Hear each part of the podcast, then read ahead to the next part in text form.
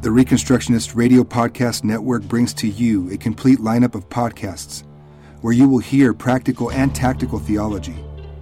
Our desire is not simply that you consume our shows, but that you also live out your faith in every area of life. We can talk all day long about these things, but if we fail to put them into practice, then we fail as ambassadors of Jesus Christ our King. Subscribe now to your favorite Reconstructionist Radio Podcast Network shows or you can subscribe to the Reconstructionist Radio Master Feed, where all of the content we produce, including the audiobooks and audio articles, will pop up as soon as they are available. And don't forget to visit ReconstructionistRadio.com to volunteer as a narrator or to partner with this ministry financially. May the Holy Spirit stir you into action for Christ and His kingdom.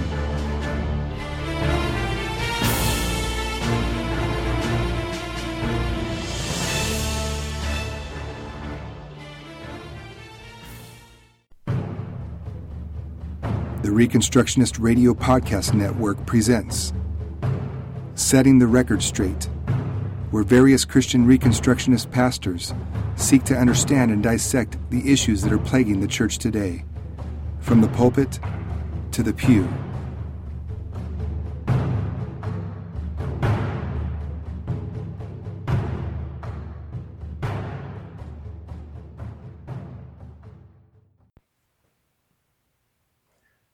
This is Gordon Runyon. Just wanting to thank you for downloading or streaming this episode of Setting the Record Straight. Uh, I, right off the bat, I've got a book recommendation for you that is important to what I'm going to talk about today. The book is from 2011.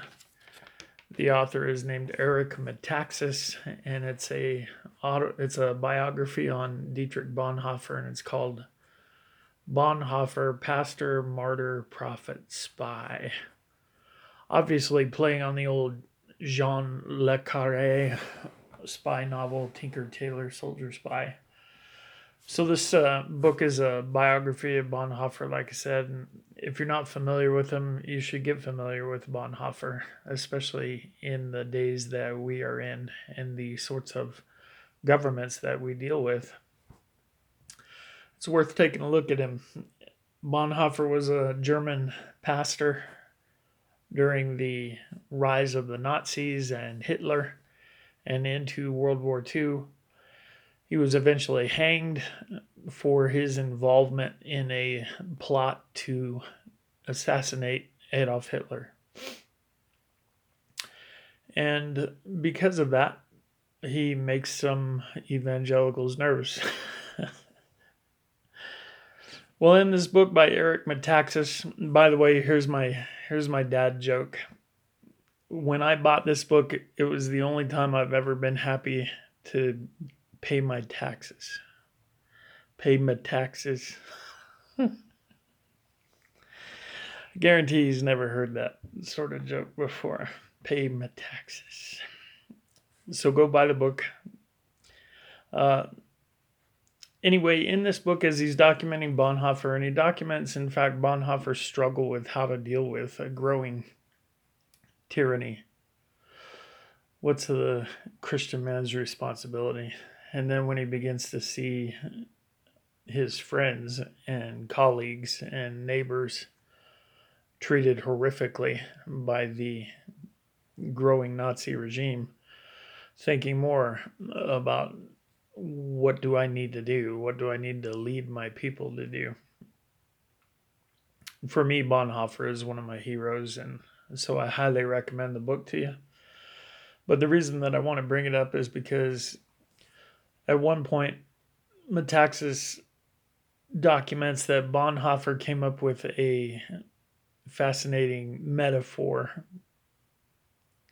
that illustrated his thoughts and his strategies for dealing with tyrants. And the metaphor is if you you have to imagine a chariot being pulled across the land by big strong horses, flaming flames coming out of the nostrils. so these are some nightmarish horses and they're drawing this chariot across the land. And the chariot driver is the tyrant, and he's gone crazy. And he's overrunning his own people. He's destroying everything. He doesn't care about the destruction that he's causing. And he believed that the Christian has the right and then at some point the duty to employ three tactics against this mad chariot driver. And good Baptist preacher that I am, I have summarized them three points starting with the same letter. The first letter is speak, or the first word is speak. First, or the second strategy is save, and the third strategy is spike. Speak, save, and spike. Under the first strategy, Bonhoeffer believed that it was the Christian's right and duty to speak, at least, to the mad chariot driver.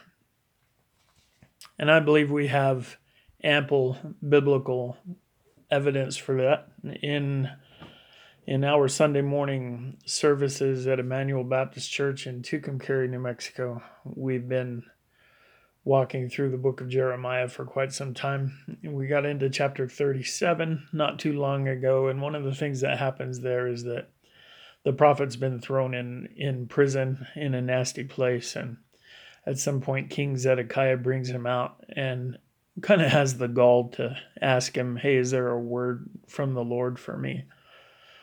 And Jeremiah's answer is really quite bold. And in fact it's a little bit mocking. You know why why are you talking to me? Where are all your paid prophets who told you everything was going to be fine?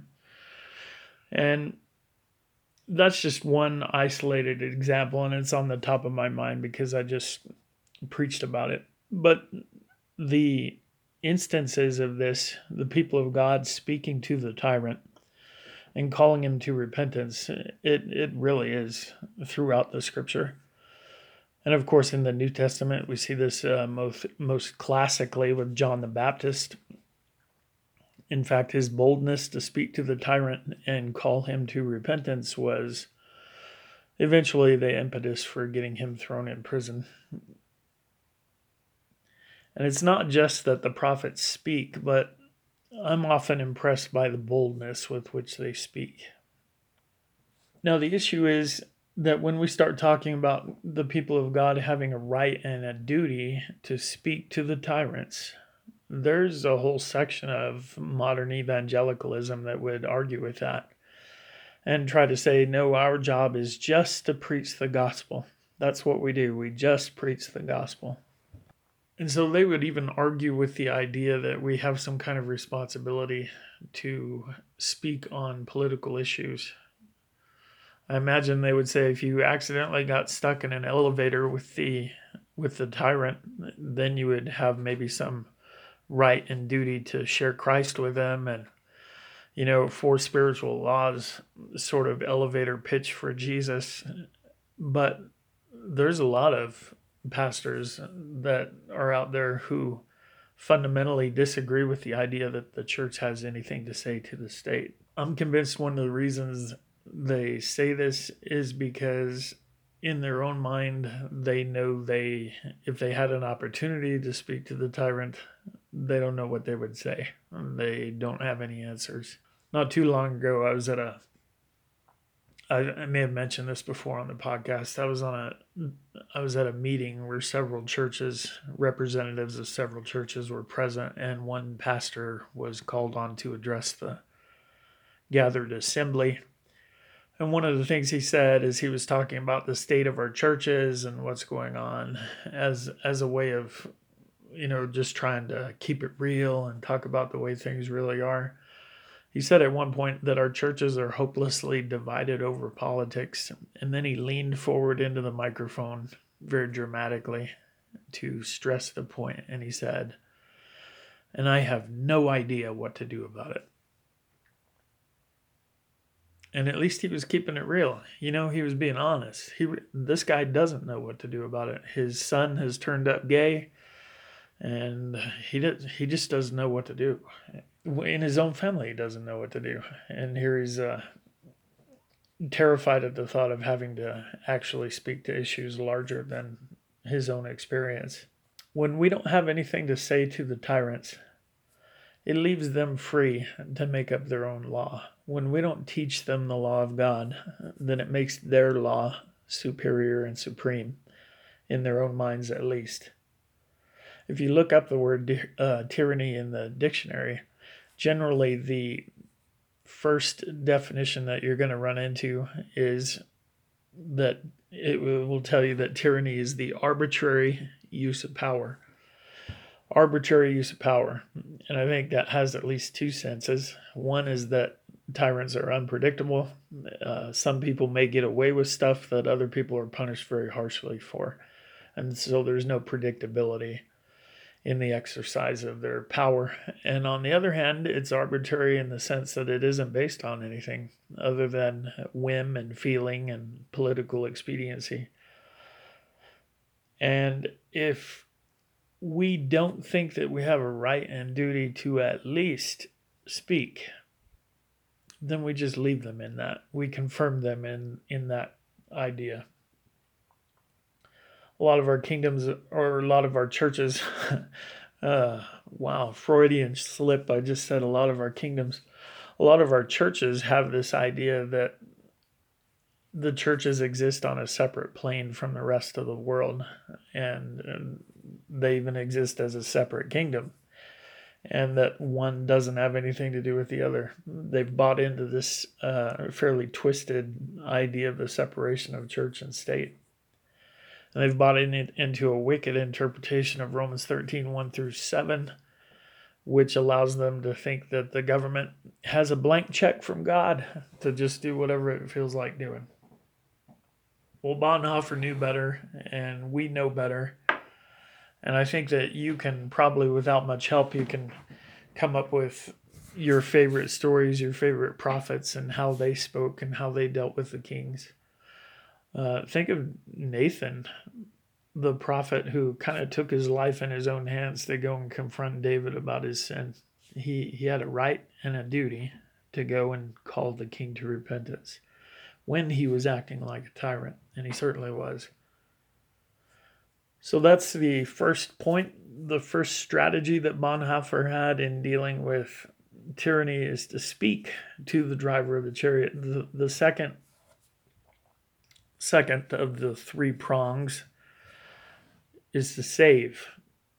And he meant by that that the church has the right and the duty to come to the aid of those who are being crushed by the chariot The chariot driver's a madman. He doesn't care. He's he's just as happy destroying people as he is doing anything else. And the church has a duty and a responsibility to step in there and do what we can to pull people out of the way of the chariot and to come to their aid and save them.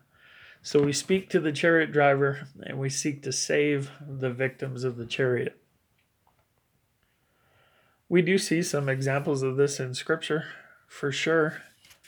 One of the easiest ones to think of is the Hebrew midwives at the beginning of the book of Exodus and how they were willing to hide the Hebrew boys and come up with a story to tell Pharaoh about why they these boys couldn't be murdered. They're commended for their faith in the New Testament. And what were they doing? They were they were stepping in between the mad chariot driver and his innocent victims.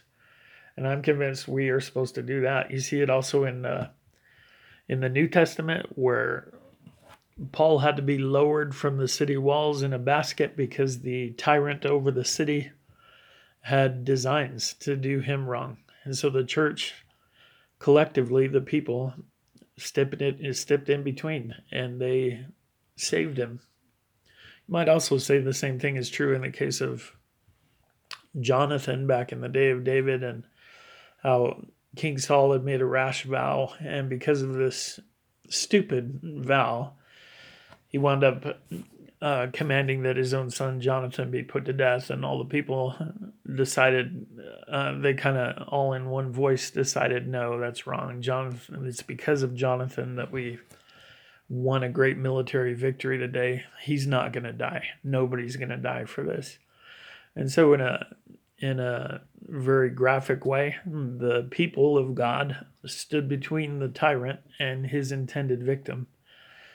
And we are supposed to do that. And in Bonhoeffer's situation in Nazi Germany, we think of the many Christians who risked everything and often lost everything, earthly at least, for the sake of coming to the aid of those who were being trampled and run over. And I don't have to remind you of all those stories. Also, in ancient history, we know this is famously told the fact that the the popular Roman form of almost abortion, it was actually more infanticide, properly speaking, but we all know how the Roman society had decided that if you don't want your baby, you can leave it outside the city limits or you can leave it under the bridge or whatever that is, and the baby would either die of exposure or be eaten by wild animals. And that was legal. And it was a post birth way of aborting your children if that's what you wanted to do.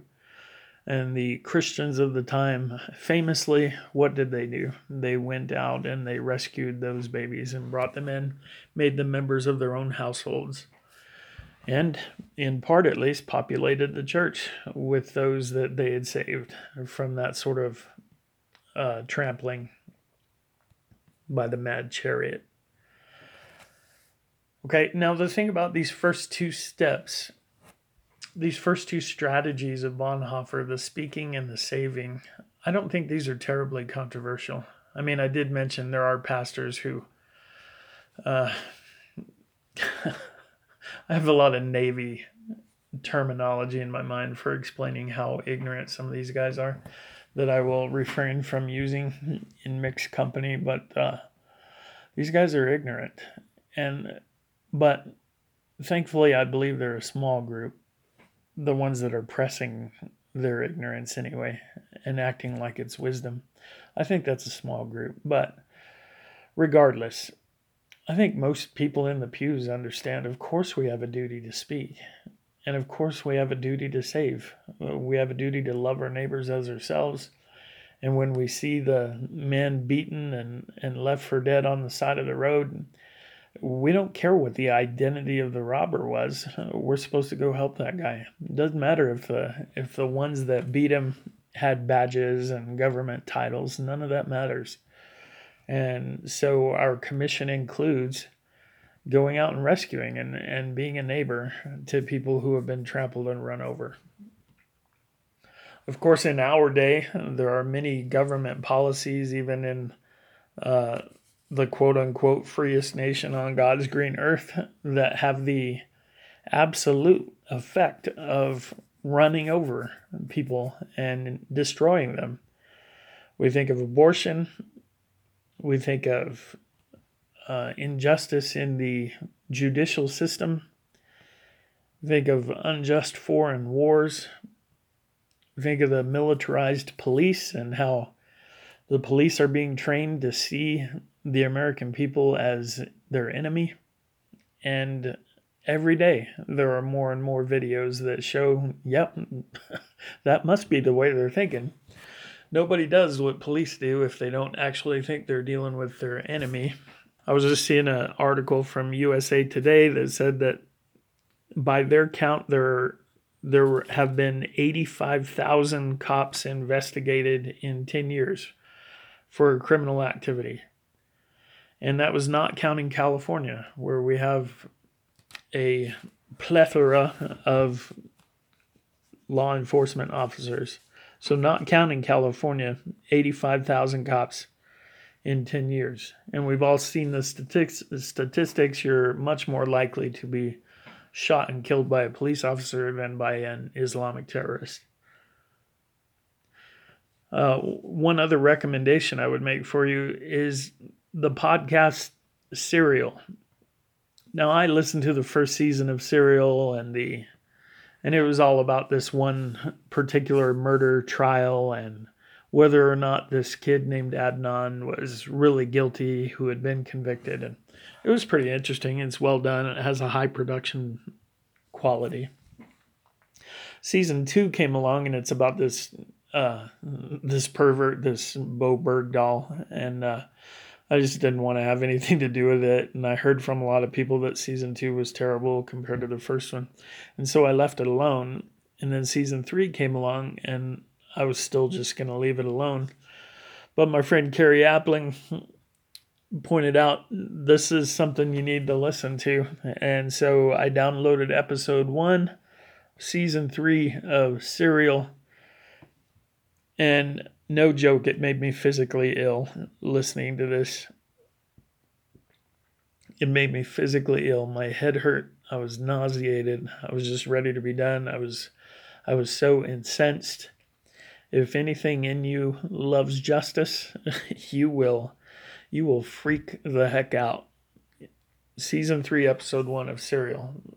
I have listened to several other season 3 episodes and they kind of all do the same, but wow. If you doubt me, just read that first one. And what it will show you is that our so-called justice system is is broke. There's no other it's tyrannical. It's the arbitrary exercise of power for the sake oftentimes for the sake of just having good numbers. How many people we uh, prosecuted for their crimes, how many people we put in jail, how many arrests we made, how successful our conviction rate was. It's uh, wow. It's it's the definition of tyranny, arbitrary exercise of power. I'm convinced the Bible tells Christians that we have to be on the side of the oppressed. This doesn't mean that oppressed people never do anything wrong or never deserve to be punished for their crimes. And that's not what I'm saying. But when we see people with power coming into conflict with people without power and running them the heck over, I think our first instinct needs to be to jump to the defense of those who are being run over. And that was Bonhoeffer's point. So we speak to the mad chariot driver. We save those who are being crushed. And like I said, I think most people would think, well, of course, of course, that's right. Nothing controversial about that. But then you get to the third point in Bonhoeffer's strategy, and it takes a left turn for a lot of Christians. Bonhoeffer's third strategy was that at some point it becomes right to spike the wheels of the chariot. Bonhoeffer himself, as I mentioned, was hanged by the Nazis for participating in a plot to assassinate Hitler. Because it was right at some point to spike the chariot wheels. The chariot driver isn't listening. He's not stopping. He's he's not he's not just accidentally destroying his own people, but he's doing it on purpose and nothing is putting an end to it. Bonhoeffer believed at some point it's right to spike those wheels.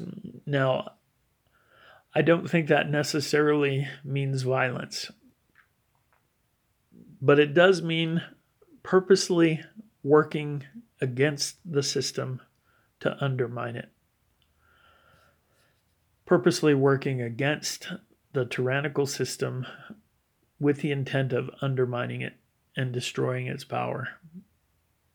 Now, I think we have I think we have examples of this in scripture as well where we see our heroes, people mentioned in the Hall of Fame of Faith, actively moving to undermine the tyranny. The classic example, she's in Hebrews 11.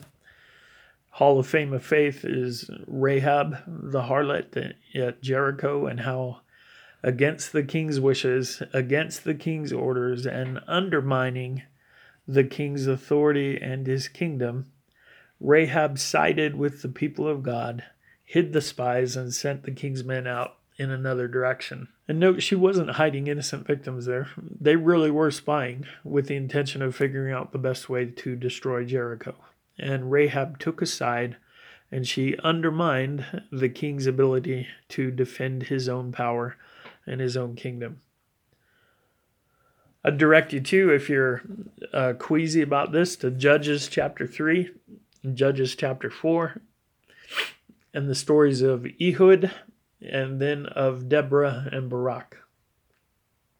And in both these stories, the scripture is careful to tell us that God had given Israel over into the hand of a pagan or Canaanite king.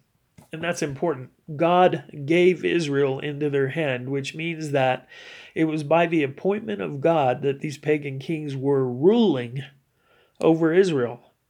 They were the authorities that God had placed over them. And as Calvin famously said, when God wants to judge a people, he gives them wicked rulers. Well, this is one of the places that he got that concept. God does give wicked rulers to judge a people. But when they cry out for his mercy and they repent of their sins, God delivers them. And in these two stories, Ehud and then Deborah and Barak teaming up, they take those very kings that had been placed by God in power and they physically destroy them and their armies. Ehud, of course, kills the king, and then you have the heroic story of the woman Jael and how she drove the tent peg through the head of Sisera, who was the commander of the tyrant's armies. We also see this in 1 Samuel chapter 20, where Jonathan, who we mentioned before, chose to be to make a covenant with David. He didn't know at the time. You read it for yourself. He didn't believe it was true. He didn't know that Saul was trying to kill David. Didn't believe it was true. Didn't think it was possible. But regardless of that, he made a covenant with David and knew that God would turn the kingdom over into his hand. And part of the covenant was making David swear that he would treat Jonathan's family well for the kindness that Jonathan showed him. What was this? This is undermining the tyrant's authority. Frankly, I think one of the largest examples we have of this undermining is from Jesus himself. When you think about all the times that he publicly addressed the Pharisees and Sadducees, the lawyers and the scribes, think of how many times his public teaching involved him just confronting them and uh, rebuking them or through some funny stories and parables through cleverness, he wound up showing that they had no clue what they were talking about. Read the Gospels. They knew that he was undermining their authority, and they were the ruling class in Israel. And even when he wasn't addressing them directly in public, you know, having conversations with them, he still, his public teaching, so much of it uh, seems very much to have them in view if you take out all of Jesus's teaching that undermined the authority of the leaders of the day, uh, you'd be whittling away a, a lot of the New Testament. So clearly, I think there does come a time when we're supposed to undermine what is being done by the tyrant. And like I said before, I don't think this has to mean violence. I think it can mean nonviolent civil disobedience. Uh, it can mean the sort of disobedience that the Hebrew midwives and Rahab and the and folks like that did, where they they knew they were taking action that would result in the destruction of the tyrant. It doesn't have to be violent, doesn't have to include physical force, but let's just say it physical force is on the table.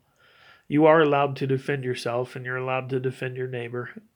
And if King George III of England the tyrant, if he sails the British fleet into the Boston harbor for the sake of intimidating the colonists with all the cannons pointed at the at the people hey if he wants to go that route then the colonists have the right to defend themselves which coincidentally is what happened and so i think that this should influence us a little bit I'm not saying that every instance of tyranny is justification for regicide, but I am saying that it's on the table and eventually it's the right thing to do. And I'm not saying it's up to individual believers to decide it's at that point. I think these are conversations that we need to have. One of the places that you can go and see this conversation and interact with people's thoughts is another book called uh, Vindiciae contra tyrannos. Three Latin words. I'll spell the first word for you. Vindiciae, V I N D I C I E A, Contra, C O N T R A, and Tyrannos, T Y R A N N O S. Anyway, Vindiciae Contra Tyrannos, and it's a fairly in depth thinking through the ramifications of what do we do and when? When is it right to take up arms? When is it right to use physical force to cast a tyrant out? What if the tyrant's in the country next to you and he's running over people in his own country and they're begging you for help? Then what do you do? And so those are all interesting questions, and those are things that we need to have conversations about, I'm convinced. But those conversations aren't even going to start if we've got huge swaths of the evangelical church who don't believe from the outset that any of this is proper. Uh, they have this doormat sort of theology, and there's nothing you can do to talk them out of it. And that's all I got for you today. I hope this was helpful to you. I'd be interested in your comments. Thank you for listening to Setting the Record Straight. God bless. Thank you for listening to Setting the Record Straight. Join us on Facebook at the Reconstructionist Radio Discussion Group. And don't forget to visit ReconstructionistRadio.com to listen to all of our podcasts and to download our free audiobooks.